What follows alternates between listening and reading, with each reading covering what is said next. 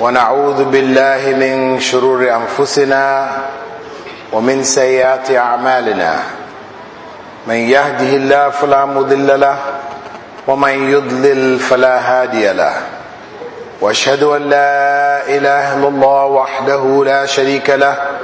وأشهد أن محمدا عبده ورسوله.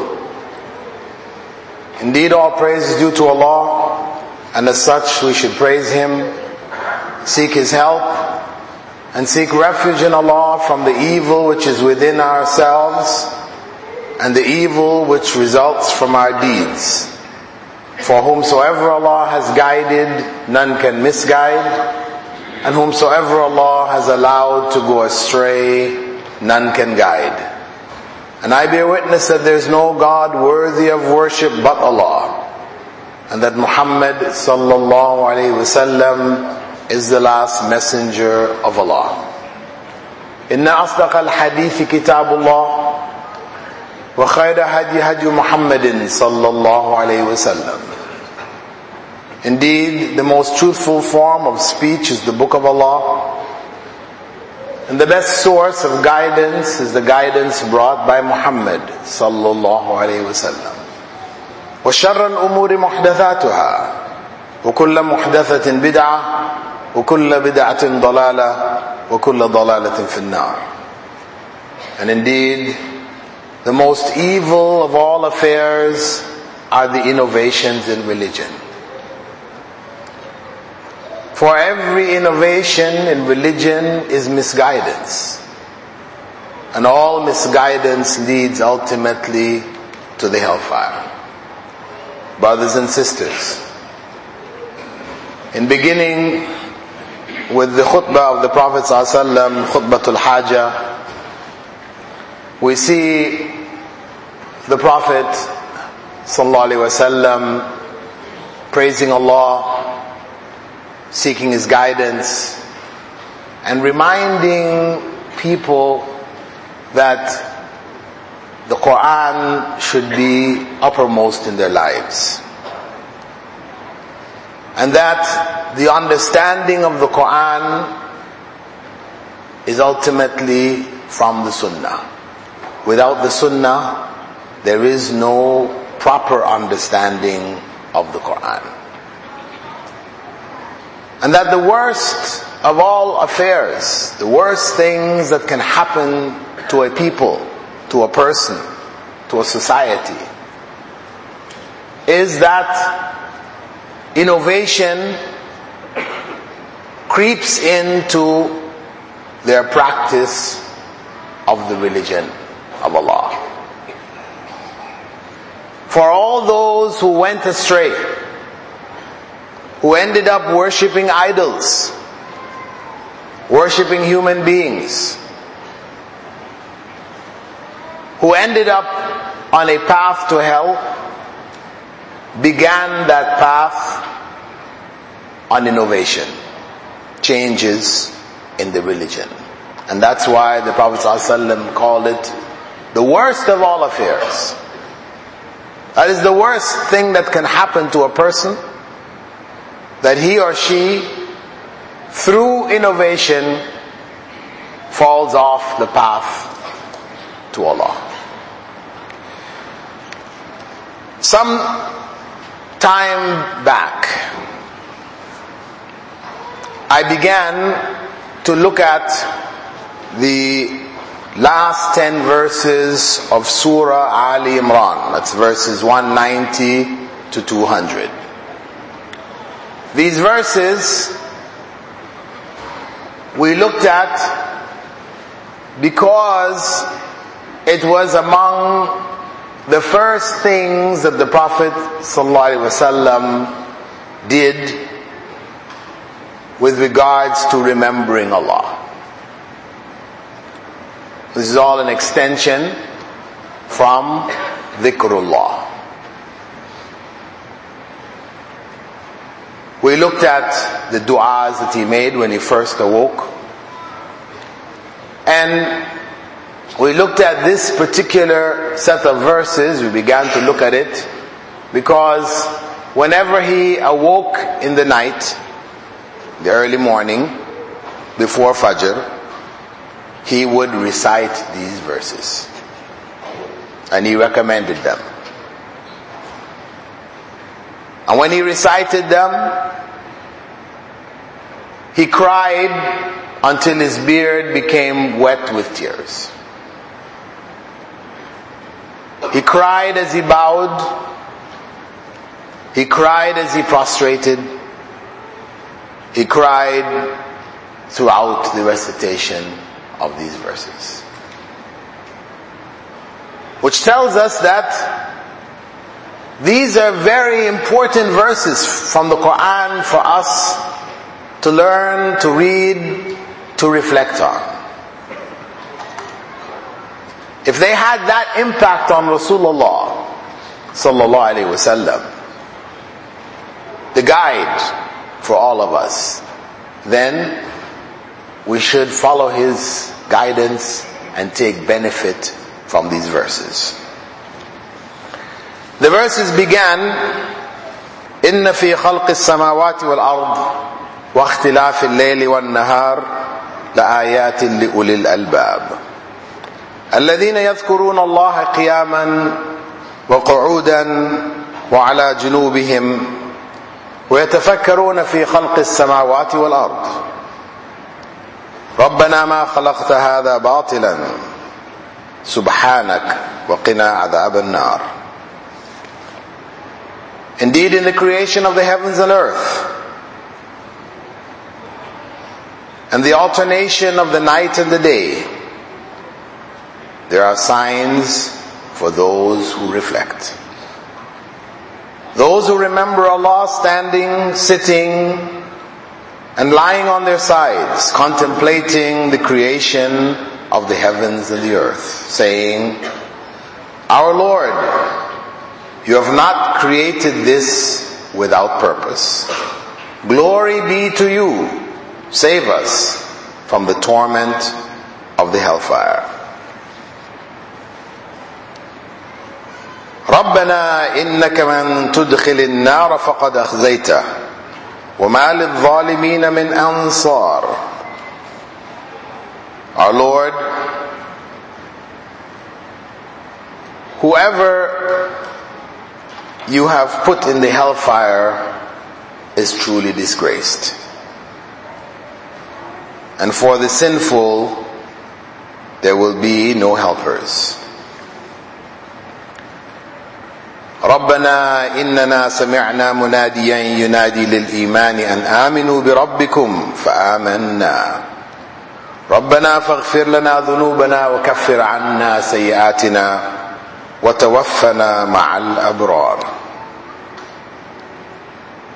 Our Lord, certainly we have heard a caller to faith saying, believe in your Lord, and we have believed.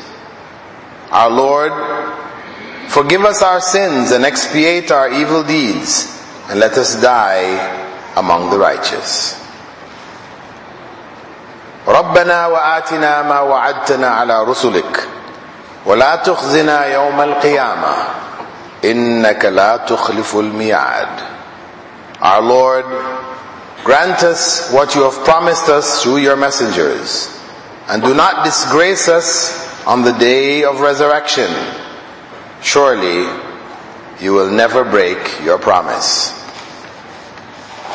فاستجاب لهم ربهم أني لا أضيع عمل عامل منكم من ذكر أو أنثى بعضكم من بعض فالذين هاجروا وأخرجوا من ديارهم وأوذوا في سبيلي وقاتلوا وقتلوا لأكفرن عنهم سيئاتهم ولأدخلنهم جنات تجري من تحتها الأنهار ثوابا من عند الله والله عنده حسن الثواب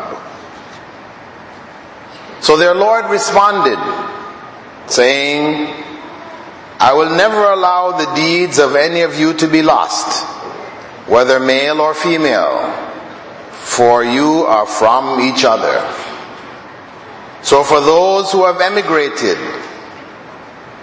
and were driven out of their homes, suffering harm for my sake, and those who fought and were killed for my sake, I will expiate their evil deeds and admit them to gardens with rivers flowing beneath them. A reward from Allah, and Allah has with him the best of rewards. After explaining that, Allah goes on to remind the believers not to be fooled by what appears before them. This is the promise of Allah. That those who leave what Allah has forbidden, leave states of oppression, sin and misguidance, and emigrate for the sake of Allah, that Allah will provide for them. He will reward them ultimately with paradise. Success in this world is no guarantee. Allah is not guaranteeing success in the material world for that sacrifice. He is guaranteeing success in the world to come. And it is natural for people when they hear this promise of Allah to question what about these people around us? Those who disbelieve, who disobey, who cause corruption, they seem to dominate. They seem to have control. The affairs of the world are in their hands it appears that they are successful. So Allah clarifies saying, لا يغرنك تقلب الذين كفروا في البلاد متاع قليل ثم مأواهم جهنم وبئس المهاد Do not let the dominance of the disbelievers throughout the land deceive you. It is only a brief moment then their ultimate resting place will be hell, the worst place to rest.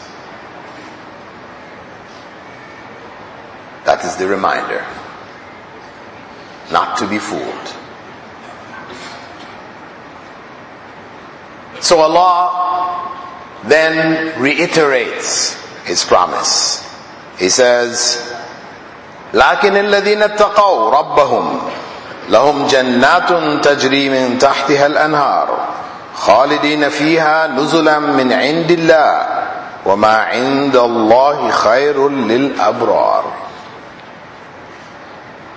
but for those who fear their Lord, there are gardens with rivers flowing beneath them, where they will remain forever, kept happy by their God Allah. And what is with Allah is better for those who are righteous. This is the reminder. That if we truly fear Allah, then what He has for us is far better than what those who disbelieve in Him have in this life. This life is only a fleeting moment. When the time of death comes, people see their whole lives running before them. Like a blinking of an eye. And they will question each other on the day. Resurrection. How long were we in this world? Was it a day or only a part of a day? That's what it's going to seem like all of this time that we have lived, which seems a lifetime, will only be the blinking of an eye. So what is most important is that eternal life to come. How that life is going to be. And for it, the price is taqwa Allah. Is fearing Allah. fearing Allah by doing whatever He has commanded, avoiding whatever He has prohibited, out of faith and not out of custom, out of true love for Allah and not out of fear of punishment from people in this world. That is what Allah has for those who are righteous. And those who are righteous, they appreciate it. It makes sense. It is worth striving for, it's worth sacrificing for. But for those who are not, who say they are Muslims, but their lives don't reflect Islam. They're only Muslims in name. Then this promise of Allah is an empty promise. Because they can only judge this world from a materialistic perspective. They can only see what they actually achieve. What they've gotten out of it and they will complain and they will cry and they will be upset when they don't get the things they feel they deserve. They will not be able to understand that if Allah didn't give it to us, it wasn't meant for us. It wasn't good for us. They would not be able to understand that. They could only see what their desires say is good. So when they get what pleases them, they're happy. When they get what doesn't, dis- doesn't please them, they're upset. Being sad is natural for us when we don't get the things we want. Sadness is a natural response. But we don't allow that sadness to overwhelm us. Where we, it leads to being upset. Where we question why? Why didn't I get this? What did I do to deserve this? These are questions of faith. These are words of disbelief. We say it often. People easily make these expressions, but without thinking, they're actually expressing disbelief in Allah. The answer is already there. Allah has already told us There are many things that we will think is good for us, but in fact it is not good for us. عسى أن تحبوا شيئا وهو شر لكم. Allah told us. You will love things and in fact, they're evil for you. Wallahu ya'lamu wa antum la ta'lamun. Knows. And you don't know. That is the bottom line. We don't know. So, in the end, if we have taqwa, then success will be ours. It will be success in this life because we'll be able to handle the trials of life. Life, its trials involve not giving us the things we want. Taking away from us the things that we have. This is part of the trials of life. How do you handle that? It can only be handled with taqwa Allah. The fear of Allah. I ask Allah subhanahu wa ta'ala to give us taqwa. To handle the trials of our daily lives to give us foresight into what is to come and to make it our focus. I ask Allah to remove from our hearts the addiction to the things of this world, to replace it with love of Him and a love for what is to come. I ask Allah to give us the patience to handle the difficulties, the trials, the disappointments of this life. And I ask Allah to give us the patience to be there worshipping Him under all circumstances. أقول قولي هذا واستغفر الله لي ولكم ولسائر المسلمين من كل ذنب فاستغفروه إنه هو الغفور الرحيم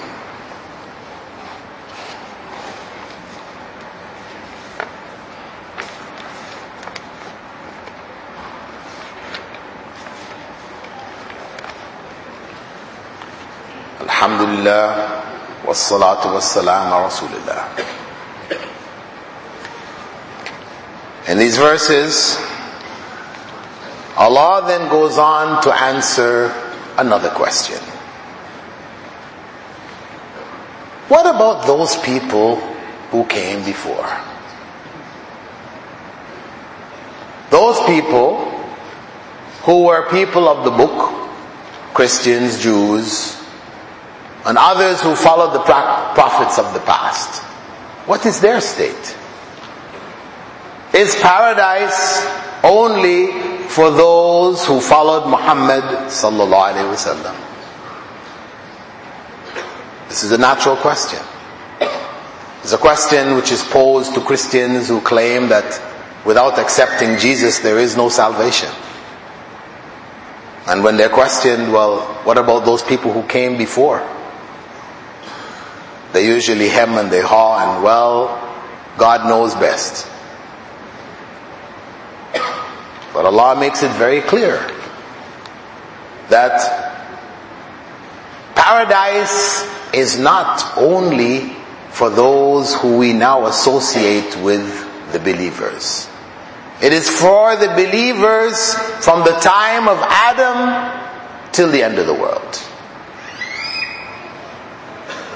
Those doors were open and remain open for all of the believers wherever they may be.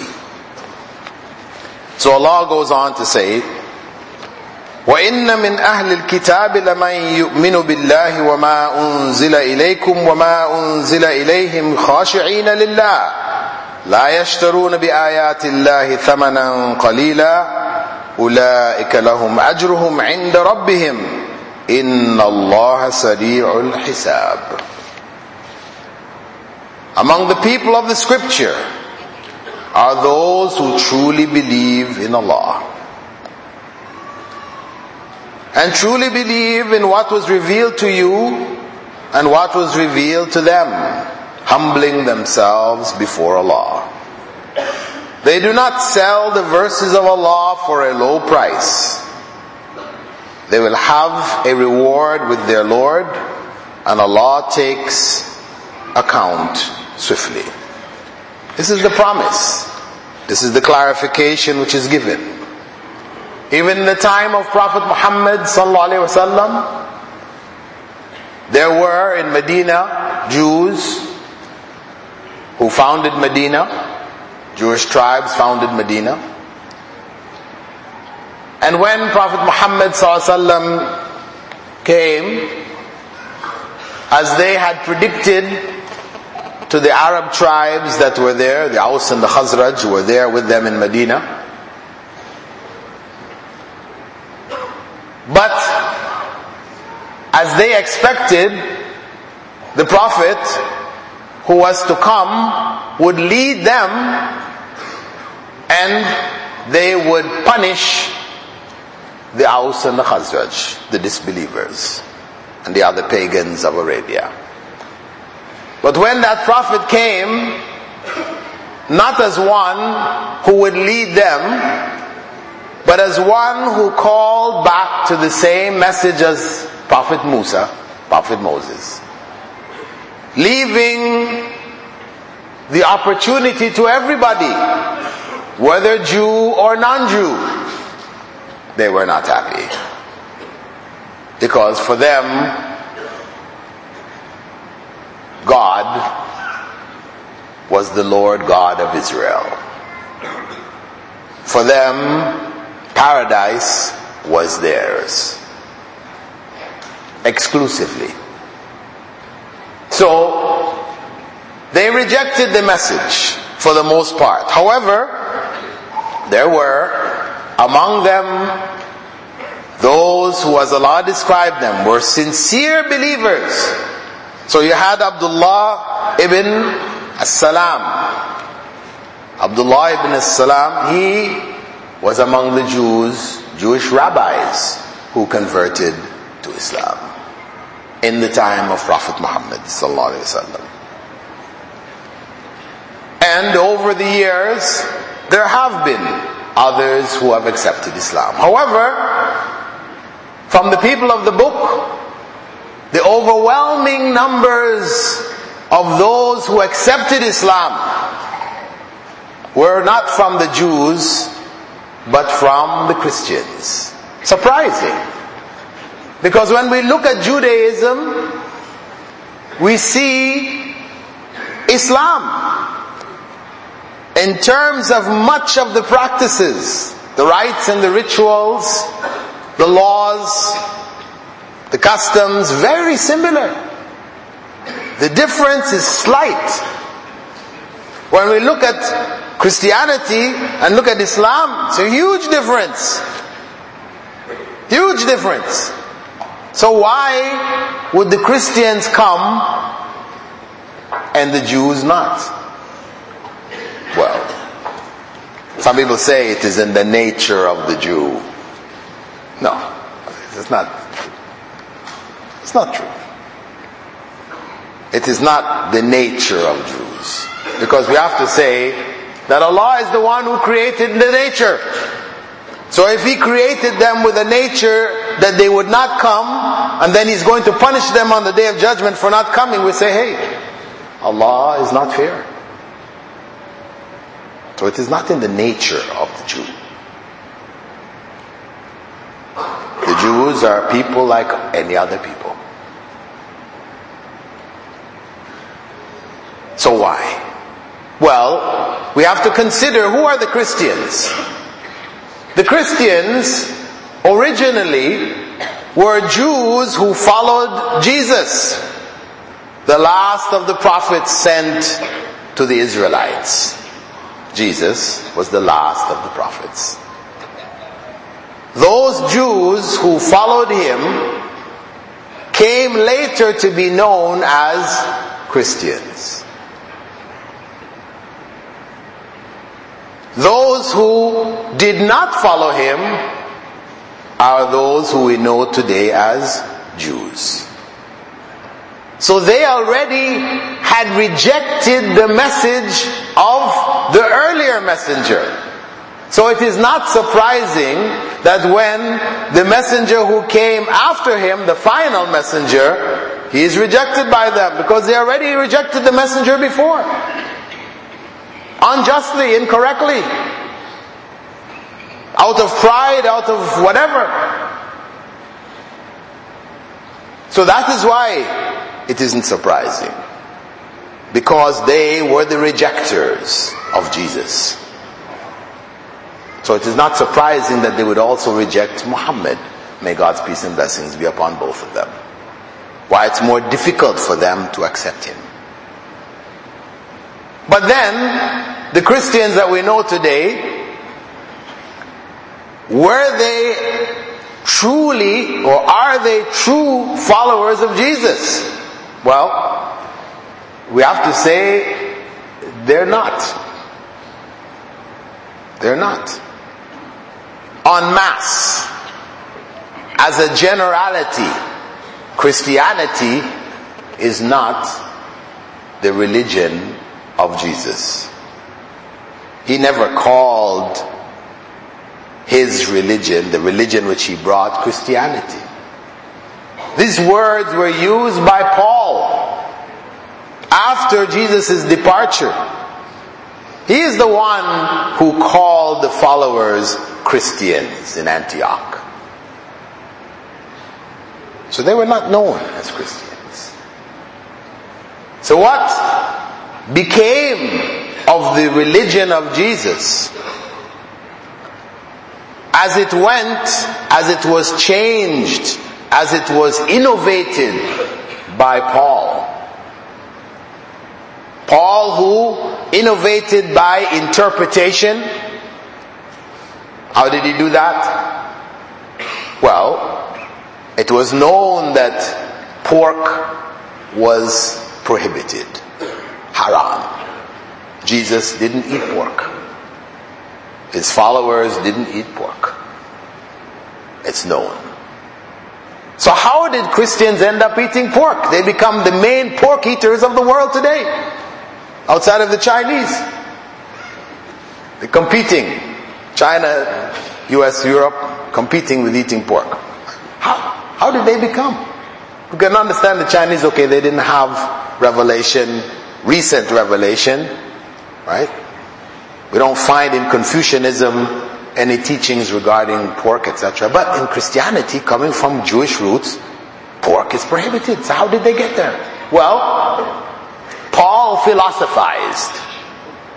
Paul, who was an enemy of the early followers of Jesus, who then claimed to have seen a vision and converted, he said his famous statement recorded in the Gospels.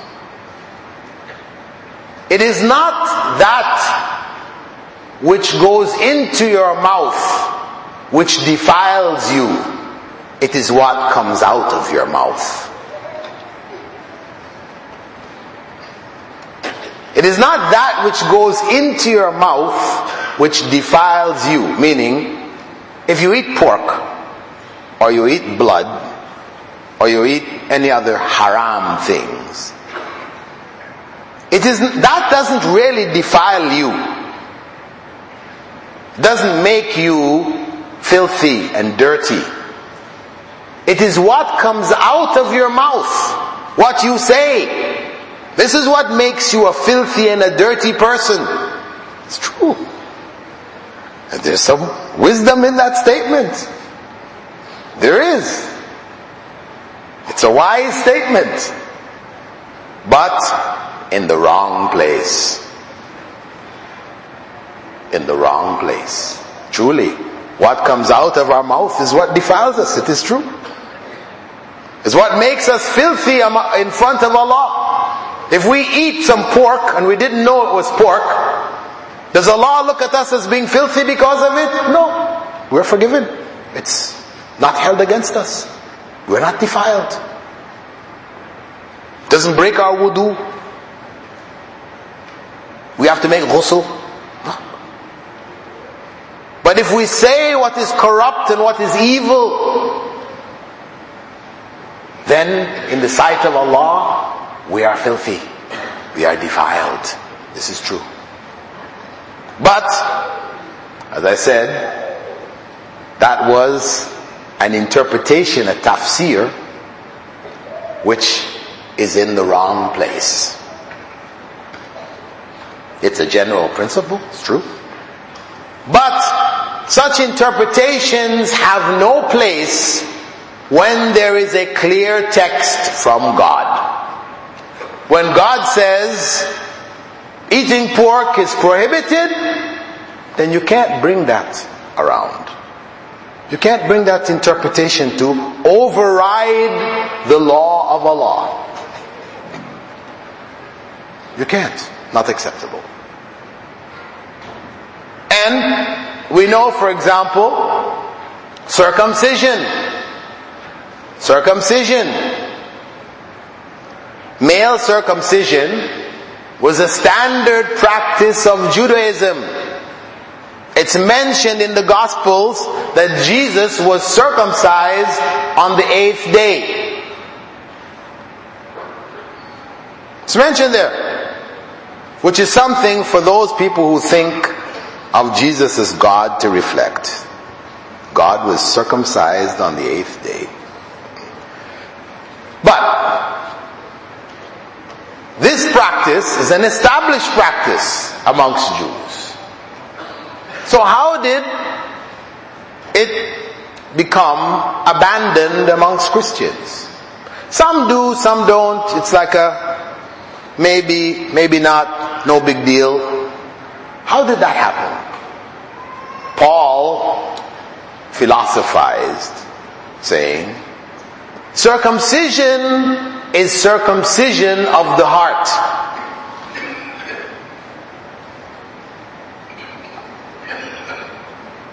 And he had an explanation for that. Circumcision of the heart. What is this? That is the way of the deviants. That is the way of innovation. This is the methodology. That where we have clear texts in the religion, somebody comes along and says, well, it doesn't really mean that. It means something else. You have, for example, amongst the Shiites, a group of the Ismailis the most deviant Shiite groups, who said that the five times daily prayers, Fajr, is represented by Muhammad. He is the symbol of Fajr. Dhuhr is Fatima. Asr is Ali. Maghrib is Hassan and Isha is Hussein.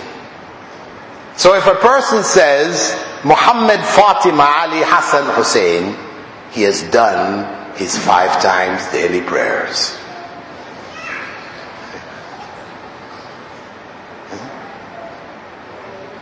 This is the way of deviation.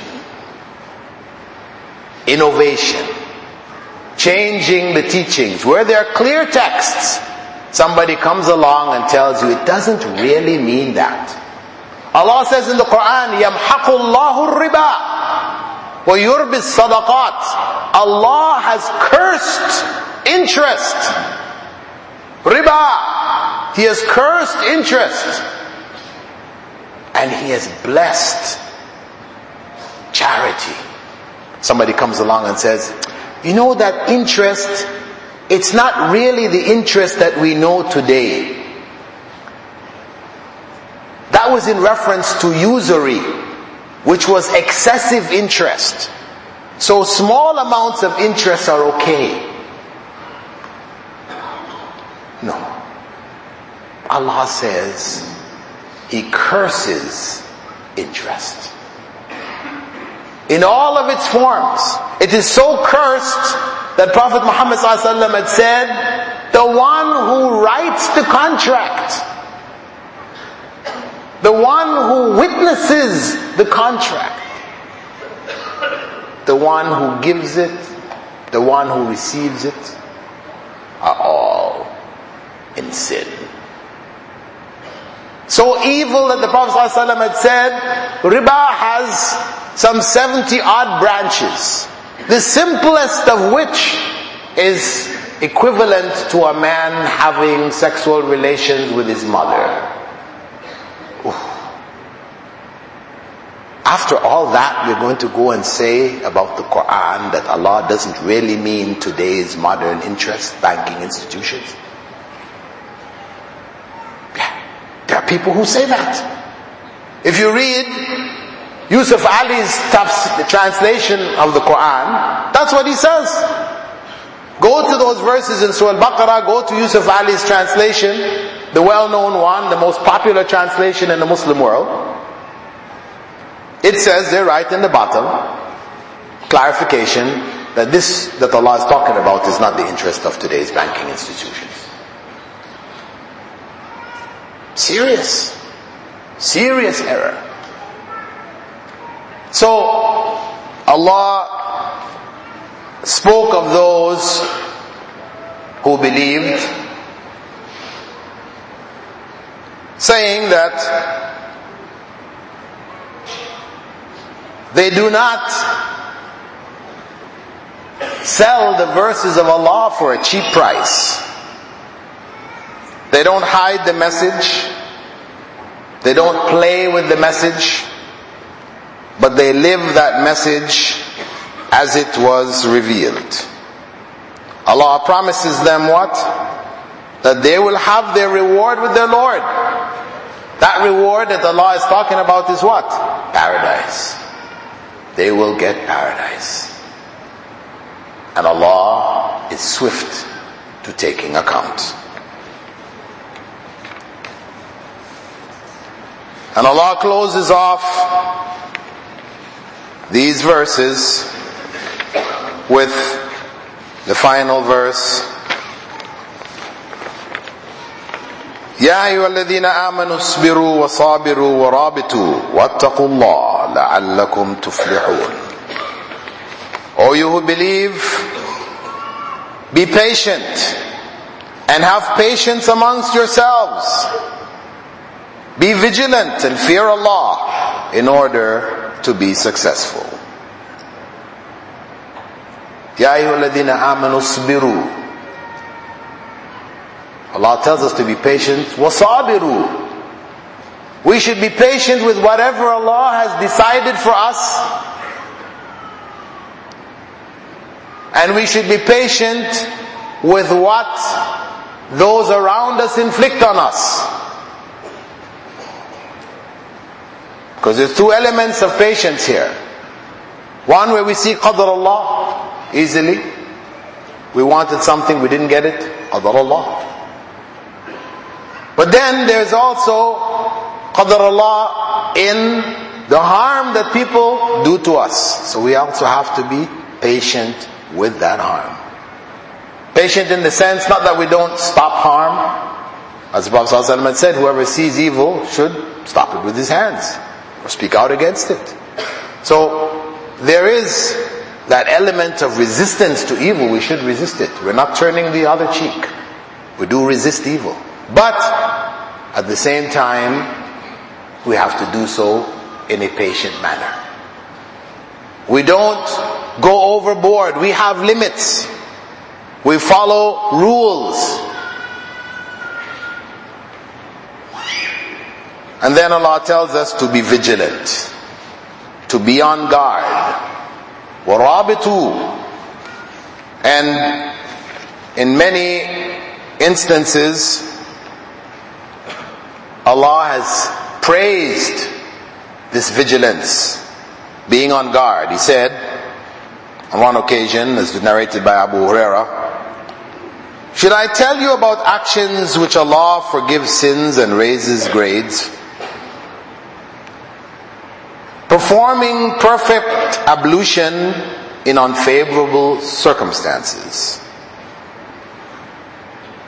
إسباغ الوضوء على المكاره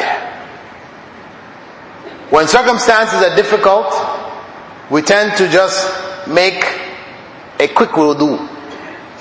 Not done properly, but there's special reward to be vigilant and to make sure we do a proper wudu even in the most difficult of circumstances.